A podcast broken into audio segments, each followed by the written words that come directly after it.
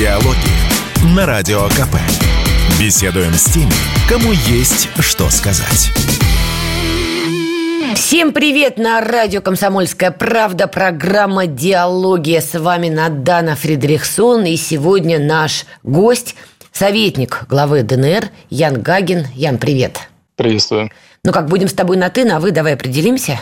Ну, давай на «ты». Давай да, на «ты», давно знакомы. Ну, давай на «ты», да, давно знакомы. Ну что, тема, с которой мы начинаем, она действительно в очередной раз тяжелая. Очередные обстрелы Горловки.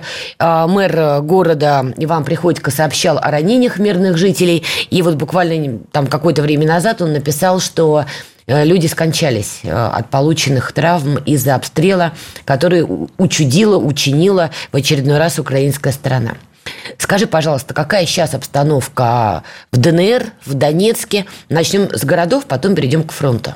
Да, ну, конечно, действительно стоит начать именно с э, мирного населения и с самих э, населенных пунктов прифронтовой зоны. Э, в частности, Донецка тоже как столицы. Донецк является частью прифронтовой зоны, и на его окраинах как раз проходит линия боевого соприкосновения на самом деле. И там от центра города считанные километры до линии фронта. Да, на самом деле противник с самого начала кампании, еще до начала СВО и с самого начала еще 2014 года, не считается с потерями мирного населения и мирное население для них является каким-то мусором, о чем они неоднократно заявляли, о том, что им нужны исключительно города Донбасса и, собственно говоря, предприятия, а население не нужно. И, в общем, об этом они давно ведут речь. Ну, в принципе, это сейчас подтверждается ежедневно. Э, стоит упомянуть, что на День национального флага Украины и на День независимости, якобы независимости Украины, э, обстрелы усилились многократно. И, это 24 всего, августа. Давай проговорим. Да-да. Прежде всего, под версией Донецка э, обстрелом как раз кассетными боеприпасами, которые Зеленский обещал не применять в отношении мирного населения, когда их получал от Байдена и его товарищей по НАТО. Э, собственно говоря, эти кассетники у нас разрываются ежедневно.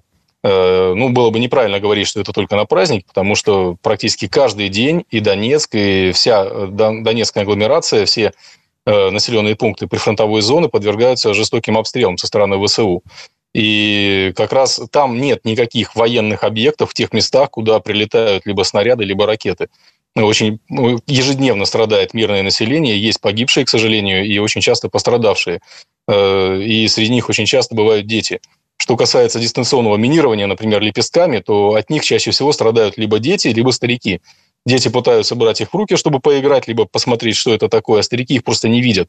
Потому что даже человеку с хорошим зрением распознать этот лепесток в траве, либо где-то вот в каком-то на земле, где-то на... Это очень тяжело. Поэтому даже есть такая, ну, как бы, не знаю, уже привычка у всех. Вот я даже приезжаю в Москву, в Севастополь, куда угодно выезжая из Донецка, Э, первое, что я делаю, выходя из машины, чтобы поставить ногу вниз, я смотрю вниз, нет ли там мины. Это уже такая привычка, выработавшаяся у каждого, кто проживает э, как раз при фронтовой зоне, либо участвует в боевых действиях. Напомню, Донецк, ну, они что... обстреливают с Авдеевского направления, если я правильно помню. Да, да. Э, обстрелы ведутся из-за Авдеевки, из-за города, то есть не из самого города, а, собственно говоря, сами значит, что артиллерия, что ствольная, что реактивная, они находятся за городом.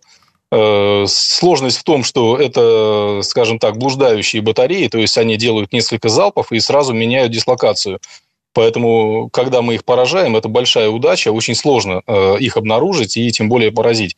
При том, что они реально постоянно меняют дислокацию. Это сложно, и, к сожалению, вот э, это так. То есть мы пока Какая мы стараемся целом? бороться с ними, есть контрбатарейная борьба, но Какая сейчас в целом обстановка? Ну, давай начнем по порядку с Авдеевского направления, потому что сейчас из того, что сообщают там военкоры или люди, которые находятся в зоне проведения специальной военной операции, они фиксируют, что идет такое глобальное стояние. То есть не мы не идем вперед, ни украинская сторона не продвигается вперед, но вот идет контрбатарейная борьба, угу. то есть обстрел артиллерии. Да. Мы по ним, они по нам, ну и, соответственно, по мирным городам они тоже лупят. Ну, если говорить об Авдеевском направлении, то как раз там у нас есть некое продвижение вперед, если так можно назвать. Оно достаточно э, пока не, не так значительно, как хотелось бы. И мы можем сказать э, смело, что мы расширили рамки серой зоны, мы ее увеличили. То есть мы увеличили как раз вот э, зону контроля нашей, нашей артиллерии. Причем там работает чего? авиация регулярно. Мы штурмовыми группами да. продвинулись вперед? Э, прежде всего, это артиллерия и авиация. Прежде всего, это артиллерия и авиация, потому что, э, ну, повторюсь, сейчас вот многие говорят, что почему мы так медленно двигаемся, либо почему мы не двигаемся и завязли. Ну, я честно скажу, ну, во-первых, скажу, ребята, если вы знаете, как сделать быстро, приезжайте, я жду вас в стройных рядах наших подразделений. Почему-то я вас там до сих пор не вижу. Вот. И второй момент. Мы э, как раз находимся в активной обороне для того, чтобы экономия своей силы, для того, чтобы, сберегая свой личный состав, добиваться максимального уничтожения нацистов и их техники. А, смотри, я в этом плане, как э, многие журналисты, кто был за ленточкой, как это принято говорить, безусловно, понимаю, насколько важно сохранять жизни личного состава. С другой стороны, люди, наблюдающие и искренне болеющие за ходом СВО, тоже отмечают, что в активной обороне понятно, что каких-то прорывов точно не будет. Да, мы перемалываем силы противника, живую силу, технику, но продвижение при этом, если оно есть, то оно незначительно. И возникает вопрос, как долго еще мы будем в активной обороне? А, вот э, что касается очень хороший правильный вопрос, на мой взгляд, потому что э, на самом деле всему свое время. Э, наша задача на данный момент обескровить противника максимально для того, чтобы потом начать свое наступление. Я уверен, что оно скоро начнется, но для этого мы должны быть готовы. Прежде всего, мы на самом деле мы готовы. У нас резервы есть, у нас обученные резервы. То есть мобилизованные, которые были мобилизованы еще вот несколько месяцев назад, они обучились. Кто-то из них уже побывал на второй, третьей линии обороны, кто-то уже понюхал пороха. То есть мы готовы к наступлению. Но э, я не хотел бы, вот лично я, например, как э, тоже полевой командирка, я участвую сам э, в боевых действиях, я не хотел бы сейчас, так же, как режим Зеленского, как щепки в костер бросать наших солдат. Это неправильно. И мы просто, я говорю, что всему свое время. Как только мы будем, мы готовы, но как только появится тот момент, когда мы достаточно обескроем противника, мы пойдем вперед. Об этом говорит и Верховный, он не снимал задачи э, спецоперации, как денацификацию, демилитаризацию Украины. Мы добьемся наших, э, ну, выполнения этих задач. Многие ждут осени, и тут э, относительно недавно были встречи президента России с главами разных регионов российских, включая новые регионы, и дай бог памяти, по-моему, глава Запорожской области с нашей стороны, глава, он анонсировал, в общем, так такая фраза прозвучала, которую многие восприняли как анонс, что мы еще даже не начинали, и подождите, вот сентябрь. И многие ждут, что, возможно, в сентябре действительно Россия сделает какой-то такой прорыв, какое-то масштабное такое действие. Как ты считаешь, это возможно? На каком-то из направлений? Может быть, ДНР, ЛНР? Давайте скажем так. Э, я полагаю, что, во-первых, это возможно на любом практически направлении. И сейчас, например, на Купинском направлении э, мы идем вперед, э, и достаточно хороший темп взяли, и, и перемалываем силы противника, и Купянская администрация просто обратилась в бегство вместе с СБУ, они уже эвакуировали архивы. Это именно бегство, это не отступление, потому что они панически бежали из города. Ну, хотя бы архивы прихватили. Них... Раньше бросали да, такое. Больш... Да, именно так. Э, большинство из них э, замазано в военных преступлениях, которые э, в ВСУ устраивали там на территории Купинска, когда зашли. Поэтому они все эвакуировались и просто бежали. Поэтому мы готовы на любом направлении, и я предполагаю, что это произойдет. Э, плюс еще осень, все говорят о распутице, да, то, что распутица может немножко смешать планы. Но давайте так, распутица э, осенняя не мешает нашей технике передвигаться по нашим полям.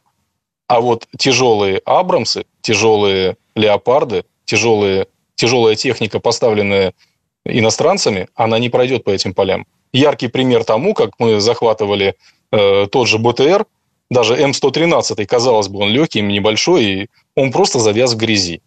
Просто завяз в грязи. Он с дороги съехал в поле и встал. Леопарды... Собственно, поэтому оказался в нашем рембате. Леопарды уже многие фиксировали в зоне СВО с украинской стороны, но, насколько я понимаю, есть и вопросики, а где, собственно, челленджеры британские, и, насколько я поняла, до сих пор еще особо никто не видел американские Абрамсы.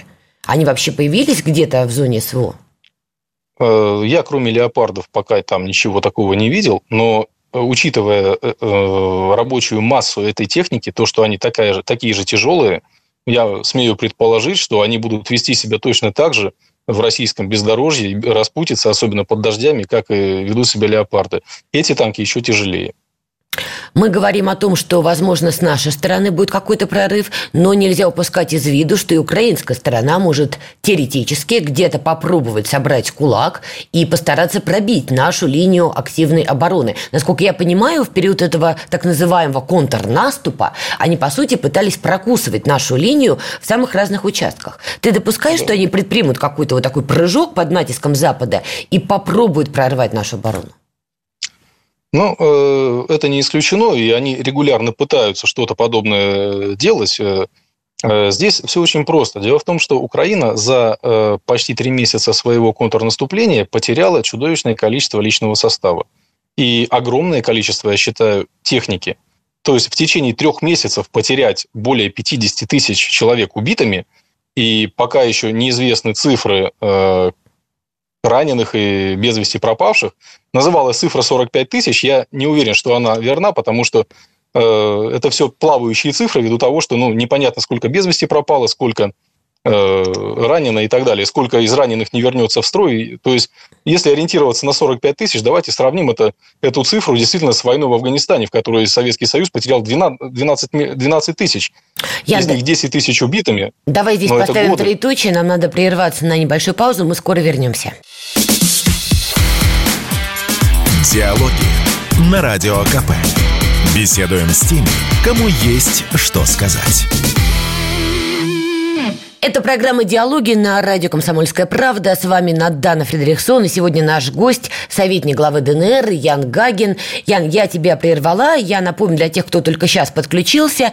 Я задала Яну вопрос, возможно ли, что украинская сторона все-таки предпримет попытку прорыва нашей линии обороны. И тут впадам, что называется, издание «Вашингтон-Пост», дай бог памяти, ссылаясь на Залужного, пишут, что по его словам, по словам Залужного, в скором времени ВСУ действительно реально подарят западным странам долгожданного наследника практически. По крайней мере, Залужный обещает, что ВСУ скоро предпримут некий скачок, прыжок. Так вот, хочется понять, э, как ты считаешь, несмотря на потери, которые они понесли в период так называемого контрнаступа, возможно, что где-то они сгруппировали кулак, причем не столько из мобилизованных, этих несчастных мужиков, которых понахватали по улицам разных городов Украины, сколько, возможно, из переподготовленных азовцев, запрещенных в России, айдаровцев, запрещенных в России, ну и прочие сволочи нацбатовской. Ну, что можно сказать? Э, ну, насчет мужиков. Эти мужики будут держать в руках оружие, и оно тоже будет стрелять. Неважно как, но это тоже сила. Что касается всех остальных, их осталось не так много. Я как раз хотел сказать о том, что все наступление Украины сейчас – это как пытаться накрыться маленькой детской пеленкой. У тебя то плечи мерзнут, то ножки мерзнут. В итоге ты замерзаешь, потому что она просто коротка. И для того, чтобы организовать какое-то наступление как на каком-то отдельном участке фронта, им нужно перетащить силы с других участков фронта, где мы неминуемо пойдем вперед, что, собственно говоря, и обрушит вообще любые планы Украины. А что касается этого прорыва, даже с большим количеством и техники, и военнослужащих, ну, их встретит наша, наша эшелонированная оборона, которую мы подготовили за несколько месяцев. Они пытаются вот три месяца, они э, вот этим вот натиском, то есть на каждом направлении атаки происходят по 5-6 раз в сутки. Это очень много. Это вот эти так называемые мясные штурмы, и нигде они не добиваются серьезного успеха. В лучшем случае мы отходим на какой-то заранее подготовленный рубеж, причем реально подготовленный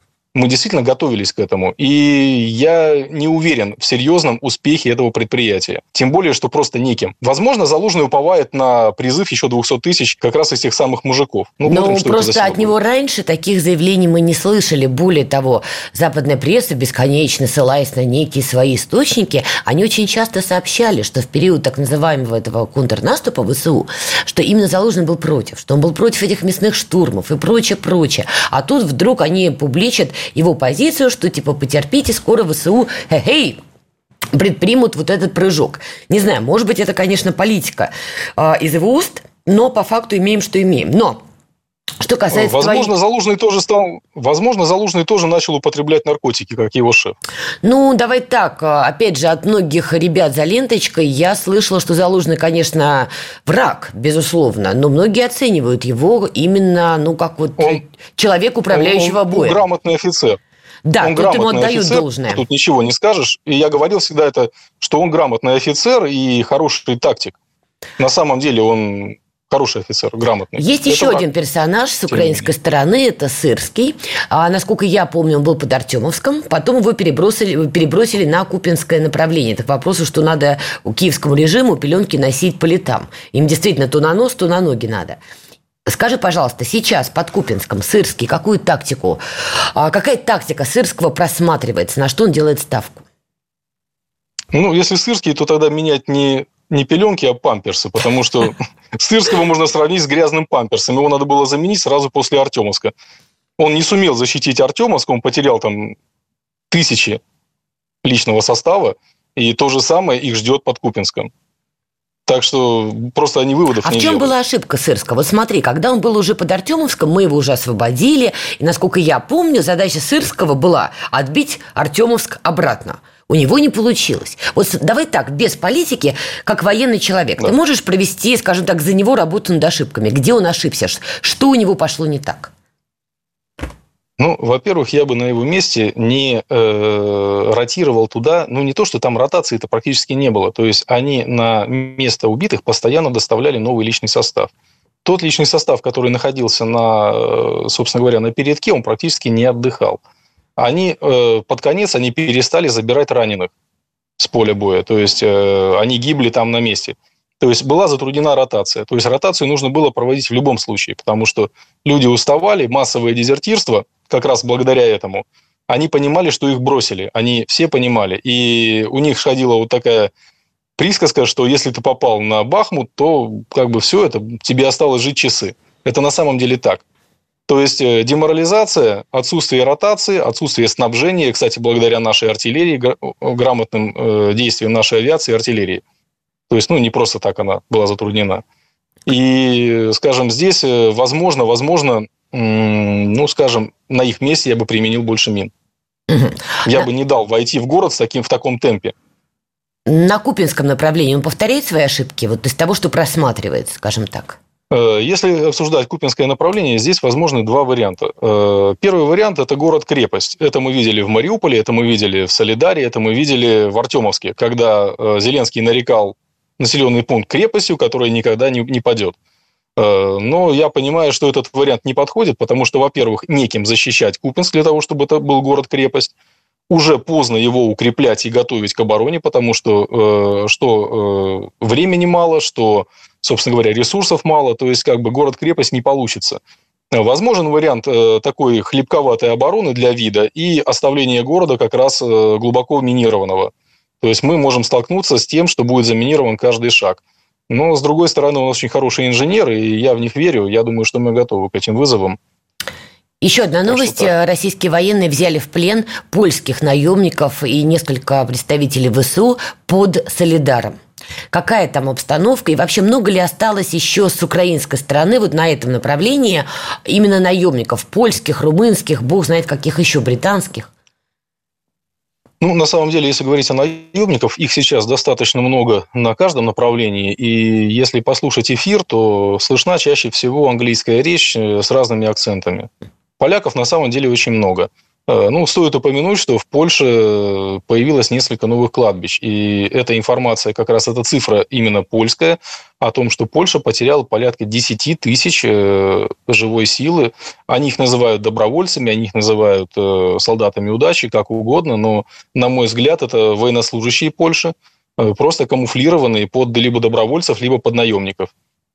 То есть это только касается Польши. Э, регулярно приходят сообщения о том, что убит то, то ли один, то ли другой наемник. Чаще всего это слышно о тех, кто, кто вел какие-то блоги, кто был э, наполовину журналистом, наполовину воином и так далее. То есть вот о них мы знаем. А сколько безымянных наемников и так называемых добровольцев погибло, ну, я думаю, что мы так и не узнаем никогда. Это же касается и офицеров разных стран. Какая обстановка сейчас э, в Работино? Потому что поступает разная информация. Одни сообщают, что бои ведутся уже где-то в центре населенного пункта, другие говорят, что нет ничего подобного. Украинская страна зашла, но сейчас плюется артиллерии. Какие данные у тебя? Ну, в работе достаточно жесткое противостояние. Там постоянно работает и наша авиация, и наша артиллерия. И, ну, очень жестко. Они на, как минимум на окраине населенного пункта. Им как раз в том-то и дело, что им не дают всерьез закрепиться там и постоянно нарушают, собственно говоря, логистику, доставку тылового снабжения. Это как раз вот силами авиации. Там постоянно работает авиация, работают в том числе управляемыми фабами, и это очень эффективно. И это можно сказать, знаете, можно сравнить со всеми вот этими маленькими населенными пунктами, куда вошел противник. Чаще всего это касается населенных пунктов серой зоны, которые давно не жилые, которые давно э, полуразрушены, и зайдя туда, противник нарекает их э, взятыми, взятыми с боем, и что это новый город-крепость. Но проблема в том, что э, придумав такую легенду, противник вынужден в эту новую легенду, в этот населенный пункт, в котором жить-то невозможно, в котором даже негде спрятаться, чаще всего он разрушен, постоянно доставлять личный состав, доставлять туда тыловое обеспечение, доставлять туда боекомплект, поддерживать жизнь в этом гарнизоне, так называемом. При том, что этот э, населенный пункт чаще всего находится просто на ладони, как на ладони э, у нашей артиллерии. И мы там их выкашиваем регулярно. То есть э, цена этих вот агиток – взятых якобы населенных пунктов, это десятки и сотни военнослужащих Украины. Я тут в интернете нашла один ролик и тут же вспомнила про тебя. Мы с тобой уже давно знакомы и не раз обсуждали вопрос, ну, давай называть вещи своими именами, военной пропаганды с нашей стороны. И, в принципе, позиция России очень гуманная позиция, что сдавайтесь в плен – это ваша дорога в жизни. Это абсолютно так, потому что то, как наша сторона обращается с военнопленными, это абсолютно соответствует всем международным конвенциям. Понятно, что стейки им никто не подает по 8 раз в день, да, но медицинское обслуживание, нормальное питание, человеческое отношение, вот это все присутствует. Я сама как журналист видела и, в общем, фиксирую это. Видела ролик э, с нашей стороны, который призывает украинских солдат и тех, кого мобилизовали, сдаваться в плен. И там очень на украинском чистом языке я спрашивала носителей языка, говорят, да, чистый украинский язык. Вся эта информация подается, и там главная, главная история, что посмотри, тебя мобилизуют, при этом те, кто это делают, сами там не воюют. Как ты оцениваешь, мы сделали здесь шаг вперед вот в военной пропаганде? Ну, шаг вперед в военной пропаганде мы сделали в любом случае, потому что, как минимум, мы э, сейчас начали освещать э, действия нашей армии. Наконец-то э, героями для нашей молодежи стали участники э, этой кампании, настоящие воины, которые воюют за нашу родину и за наш народ. И, э, скажем, когда э, мальчишки покупают, просят маму купить дневник, на котором э, изображен наш военнослужащий российской армии, Э, как раз э, либо в бою, либо в экипировке. Это говорит о том, что э, героям Марвела на смену пришли наши воины, настоящие герои. Это очень хорошо. А что касается пропаганды... Давай сейчас сделаем паузу. Там... Давай сделаем паузу и к этой теме вернемся сразу после нее. Диалоги на Радио КП. Беседуем с теми, кому есть что сказать. Это программа «Диалоги» над Дана Фредериксон и Ян Гагин. Сегодня с вами Ян Гагин, а, советник главы ДНР. До ухода на паузу мы с Яном стали обсуждать вопрос военной пропаганды с нашей стороны. Ян сказал, что очень классно, что за последнее время мы видим уже разворот в российском обществе, и на смену героям Марвела, да, вот американским этим вот персонажам, уже приходят в нашем российском сознании наши настоящие герои. Это я пересказываю слова Яна Гагина, он поправит меня, если что не так. Ну и в продолжение этой темы мы говорили про ролик, который выпустила наша страна, призывающий украинцев сдаваться в плен. Хочется понять, Ян, а действительно растет, растет ли число со стороны ВСУ тех, кто предпочитает сдаться в плен, а не продолжать бой? Ну, на самом деле, моральный дух э, украинской армии сейчас э, очень низкий, под огромным вопросом. И здесь как раз вот вопрос, вопрос вот о нашей пропаганде. Да, действительно, она работает. Да, эти ролики э, попадают как раз туда, куда надо, они попадают в цель, то есть их смотрят в украинском сегменте интернета. Что самое интересное, в украинском сегменте интернета очень часто случается, что их военнослужащие общаются с нашими. И это видно в телеграм-каналах, есть некие даже дискуссии возникают.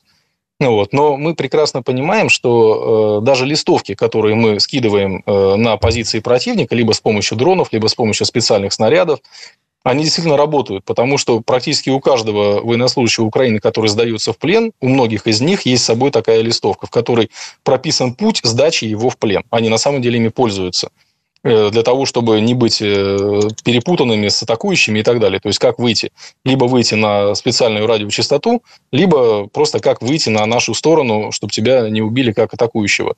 Это на самом деле работает. И массовое дезертирство на той стороне, действительно массовое, когда сдаются целыми подразделениями, либо когда они просто бегут куда угодно домой, там, куда угодно прячутся, это на самом деле сейчас э, серьезная проблема для ВСУ.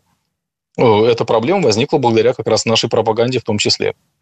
Я знала твою, конечно, биографию, но решила посмотреть, что в публичном доступе пишут, чтобы лишнего ничего не сказать, что называется. Да? Для наших слушателей, на всякий случай, чтобы вы понимали, с кем тут ведется диалог на радио «Комсомольская правда», Яна, у тебя за плечами очень богатый опыт. Это и чеченские компании, это Южная Осетия. Вот когда грузинский режим в лице Саакашвили начал абсолютно преступные действия, конечно, это Крымская весна, ну и ряд, наверное, чего-то такого, что в публичном поле не написано, значит, так оно и надо. Вот скажи мне, пожалуйста, с учетом твоего колоссального, на самом деле, военного опыта, с чем-то новым для себя за период СВО ты столкнулся? Ну, да, действительно, я принимал участие в разных военных конфликтах, э, в разных локациях, э, и видел много единственное, что я никогда не сталкивался, во-первых, с таким пренебрежением к своему личному составу, как к скоту. Просто как к скоту. Когда личный состав, как скот, гонят на убой. Это можно сравнить, как будто бы стадо баранов повели резать.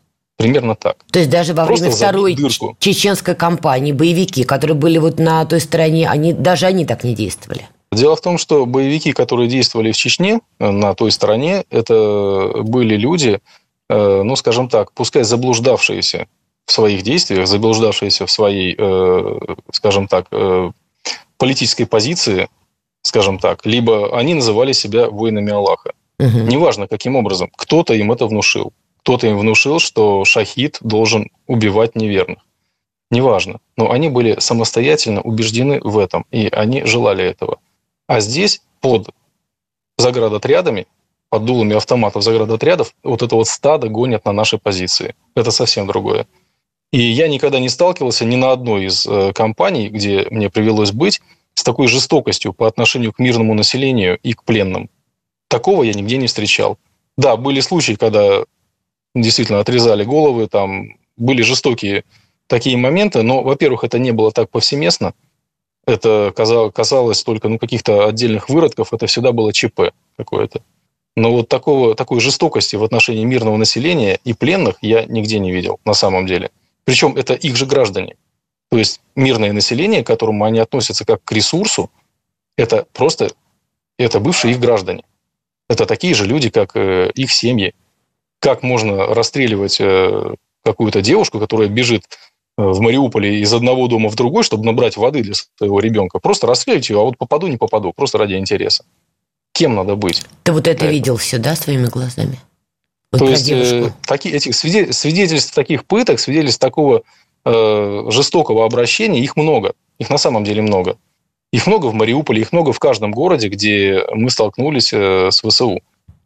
Для меня нету сейчас разницы. Я не говорю, что вот э, раньше мы считали, почему-то считали, что только азовцы – это звери, это не люди, это преступники. А вот все остальные, вот их заставили – кто заставляет артиллериста стрелять в город, в котором живут мирные граждане? Он не может не знать, куда полетит его снаряд. Не может не знать. Он видит карту, он видит ну, цели.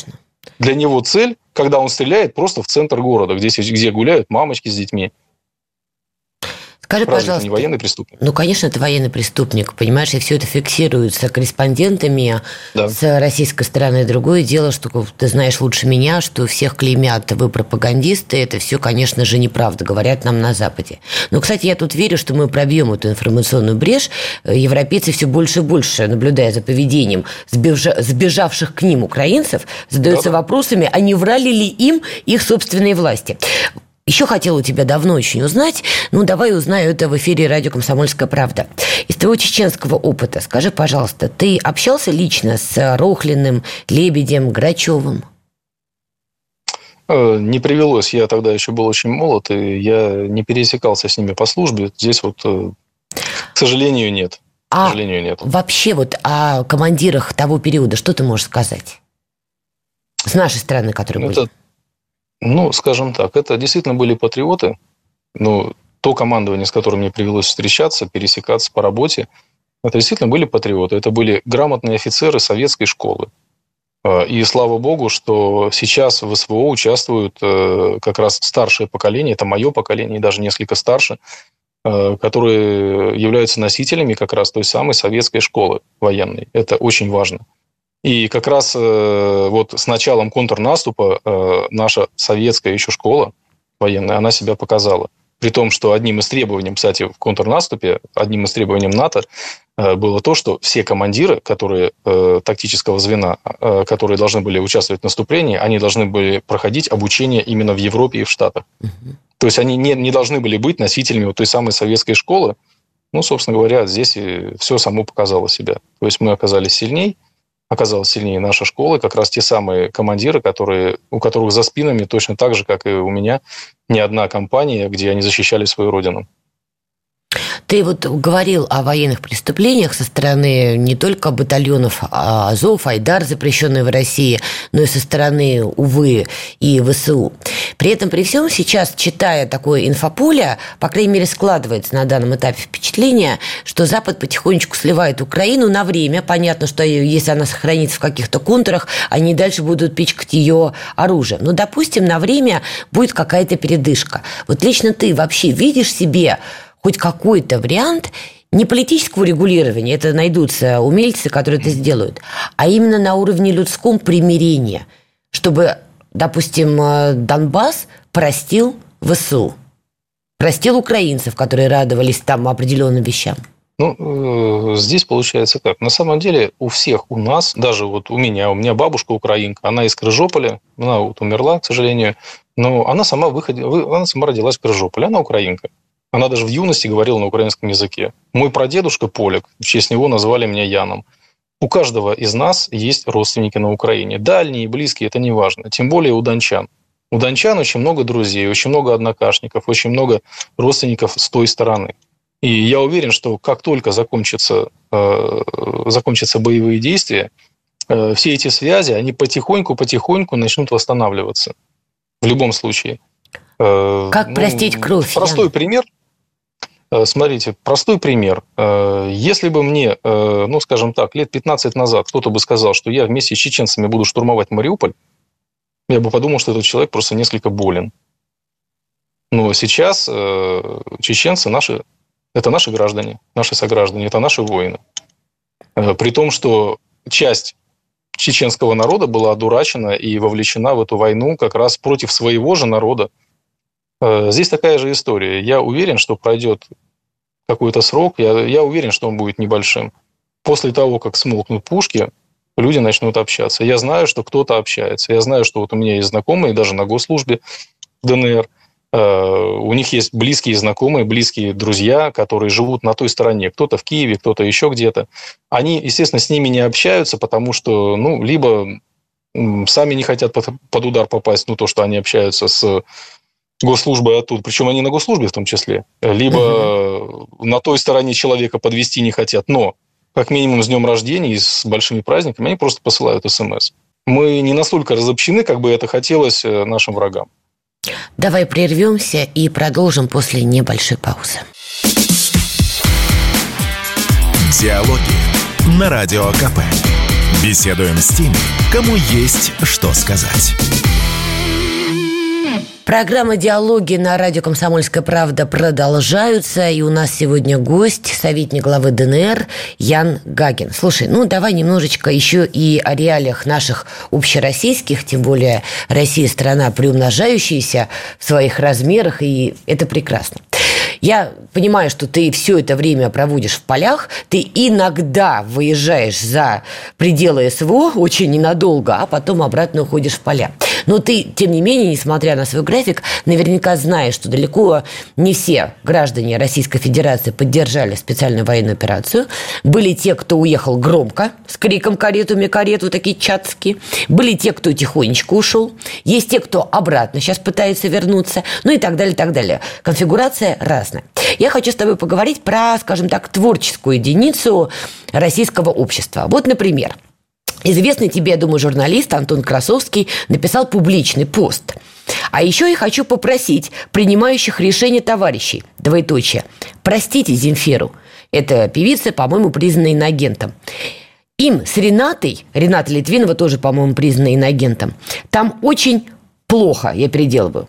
Они хотят вернуться, страдают без родины.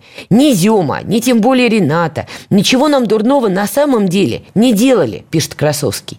Простите их, помогите им вернуться. Как ты оцениваешь подобные призывы? Ну, призывы такие однозначно оцениваю негативно. Э, а как оценить самих этих людей, которые именно из творческой интеллигенции, вот прежде всего их? На мой взгляд, это измена Родине. Э, Причем вдвойне. Потому что одно дело, когда уехал какой-то менеджер, Вася, который работал где-нибудь там, продавал какие-то кроссовки, я не знаю, да что угодно. Чем угодно он занимался, но Васю никто не знал. Вася тихо уехал в Грузию, и оттуда тихонько, значит, там, в этой Грузии, пытается найти работу, либо, либо прожигает те деньги, которые он туда привез. Ну, в общем, Вася тихий человечек, которого мы не заметим. Мы не знаем, что он был вообще в этом мире. А вот когда уезжает с такими словами творческая интеллигенция, которая э, известна всем, которую знают все, и вот их слова при этом о том, что они осуждают э, нашу Родину, о том, что они осуждают СВО, о том, что они не поддерживают наших солдат. Кто-то эти слова слышит, и кто-то эти слова э, мотает на ус. Для кого-то эти люди являются авторитетами, и для, э, чаще всего для молодежи. То есть их слова, они воспитывают наше население, они воспитывают наш народ. Они в любом случае какой-то, скажем, след оставляют. Но тебе Поэтому, не кажется, э, что, извини, вклинюсь, что Земфира, да. по-моему, признанный агентом, а, довольно талантливый все-таки человек, как Рената Литвинова также, по-моему, признанная. И э, считаешь ли ты, что все-таки это ну, может быть, не глобальные, но потери для культуры России? Э, я видел рисунки, написанные Гитлером. Он был талантливым живописцем. Он учился на живописца. Ну, ты Земфиру что, с Гитлером будешь сравнивать? По-моему, это перебор. Нет? нет, нет. Я как раз говорю о том, что э, если человек э, предал свою родину, для меня это критично. Для меня это очень критично.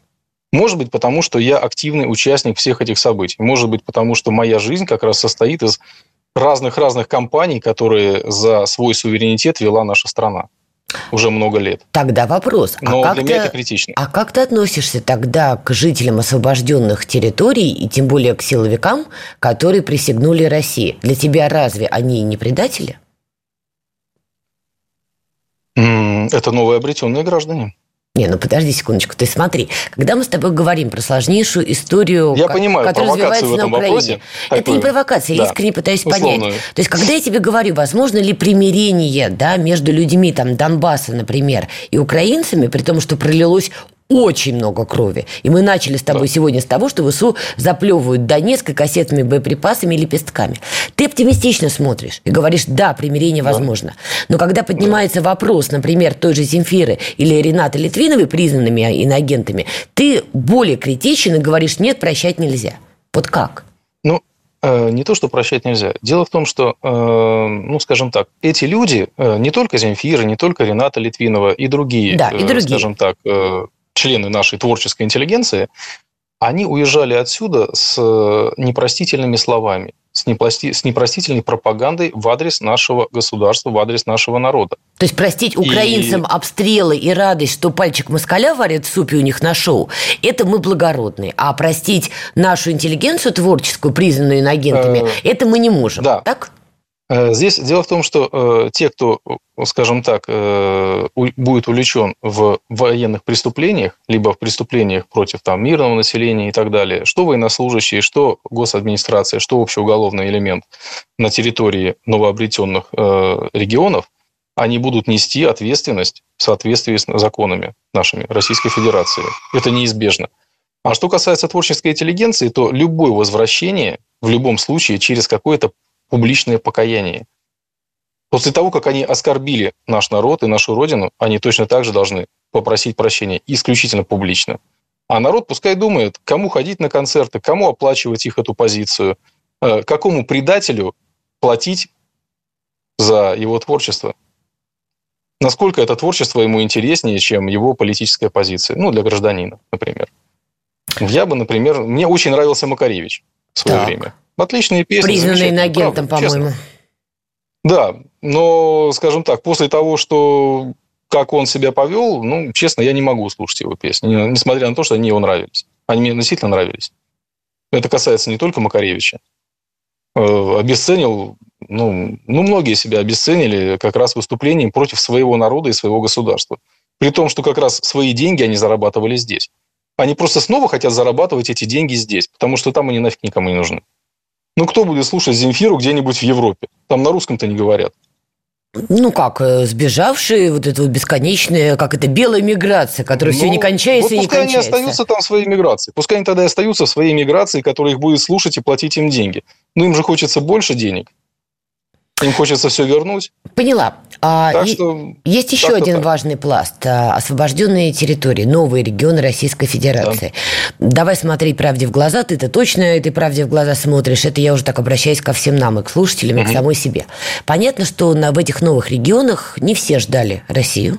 Это к вопросу, да, предатель, не предатель. Кто-то, продолжая находиться на, в новых российских регионах, про себя внутри напевает «Щены вмерла Украины». Вот это вот все. У тебя огромный опыт. Скажи, пожалуйста, как, в принципе, надо проводить, не знаю, как это называется, агентурная работа, да, работа по выявлению таких персонажей, которые могут быть спящими, которые могут потом проводить какие-то диверсионные работы, э, терактами заниматься, перемещаться с новых регионов там уже на континентальную Россию, назовем это так, и прочее, прочее. Ну, во-первых, я бы провел четкую грань между, э, скажем так, э, диверсантами, между идейными нацистами и просто гражданами, которые, ну, по привычке бубнят в Мерла и, говори, и ностальгируют по, собственно говоря, украинскому режиму. Э, что касается э, диверсантов и идейных нацистов, с ними будут работать наши спецслужбы против них будут работать лучшие спецподразделения, и, уверяю вас, успешно. Скажи, а что касается просто извини, граждан... уточнение, подожди да, сейчас. А да, как да. происходит внедрение в подобные группы? Вот смотри, допустим, наши спецслужбы точно знают, что на территории Подмосковья сколотился вот такой вот э, кружок симпатизирующих Украине, причем смешанный. Половина россиян по рождению, части из новых регионов. Как работается с такой информацией? Туда внедряются люди или, или что? Ну, я не стал бы обсуждать детали, как это делается. Без деталей, вот. так но я вас уверяю, Но я вас уверяю, что это успешно работает на самом деле. И, скажем, ну, доказательством тому регулярные обнародование задержаний, задержаний диверсантов, задержаний э, сочувствующих и так далее. То есть работа ведется. Я не стану ее комментировать. Я хотел как раз откомментировать, возможно, гражданское население, о котором всегда спрашивают, как они будут адаптироваться к новым условиям. Э, они адаптируются легко, потому что большая часть населения, она инертна. Все это знают. И в России точно так же. И об инертности населения может э, сказать только один пример, когда в Одессе нацики числом буквально там одна-две сотни сжигали э, русский народ да, в Доме профсоюзов. Они сжигали беззащитных людей. Одесса более чем миллионный город. Если бы хотя бы 10% от этого миллионного города вышла на улицу и сказала, не надо так делать, это наши граждане, все бы это прекратилось. Это говорит об инертности народа. Они как схавали нациков, так они и примут нормальную человеческую власть и нормальные человеческие отношения, и нормальные человеческие ценности – Просто нужно время. Ян, у нас остается буквально минута, поэтому короткий вопрос. Там Зеленский все-таки решил проводить выборы, его продавили и президентские, и парламентские. Твой прогноз, Зеленский сохранится на посту президента? И если нет, то кто вместо него и какая судьба самого Зеленского тогда будет? Минута. Ну, судьба Зеленского целиком в, глаза, в руках э, его хозяев из НАТО. И здесь вопрос, доживет ли в принципе он до выборов, если он им будет нужен или не нужен – о том, что его убьют, об этом говорили многие, причем э, европейские СМИ.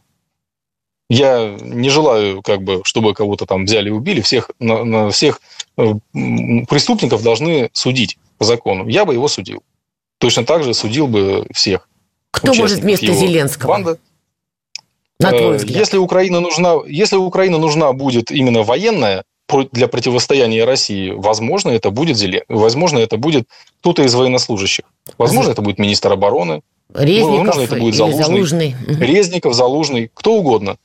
Но, скажем так, основного э, курса страны Украины это не изменит. Ну, просто поменяют пальчиковую куклу. Вот и все. Это был Ян Гагин, советник главы ДНР. Ян, спасибо тебе огромное. Программа «Диалоги» на радио «Комсомольская правда». И Надана Фредериксон. Не пропускайте наши выпуски. Пока. Диалоги на Радио КП. Беседуем с теми, кому есть что сказать.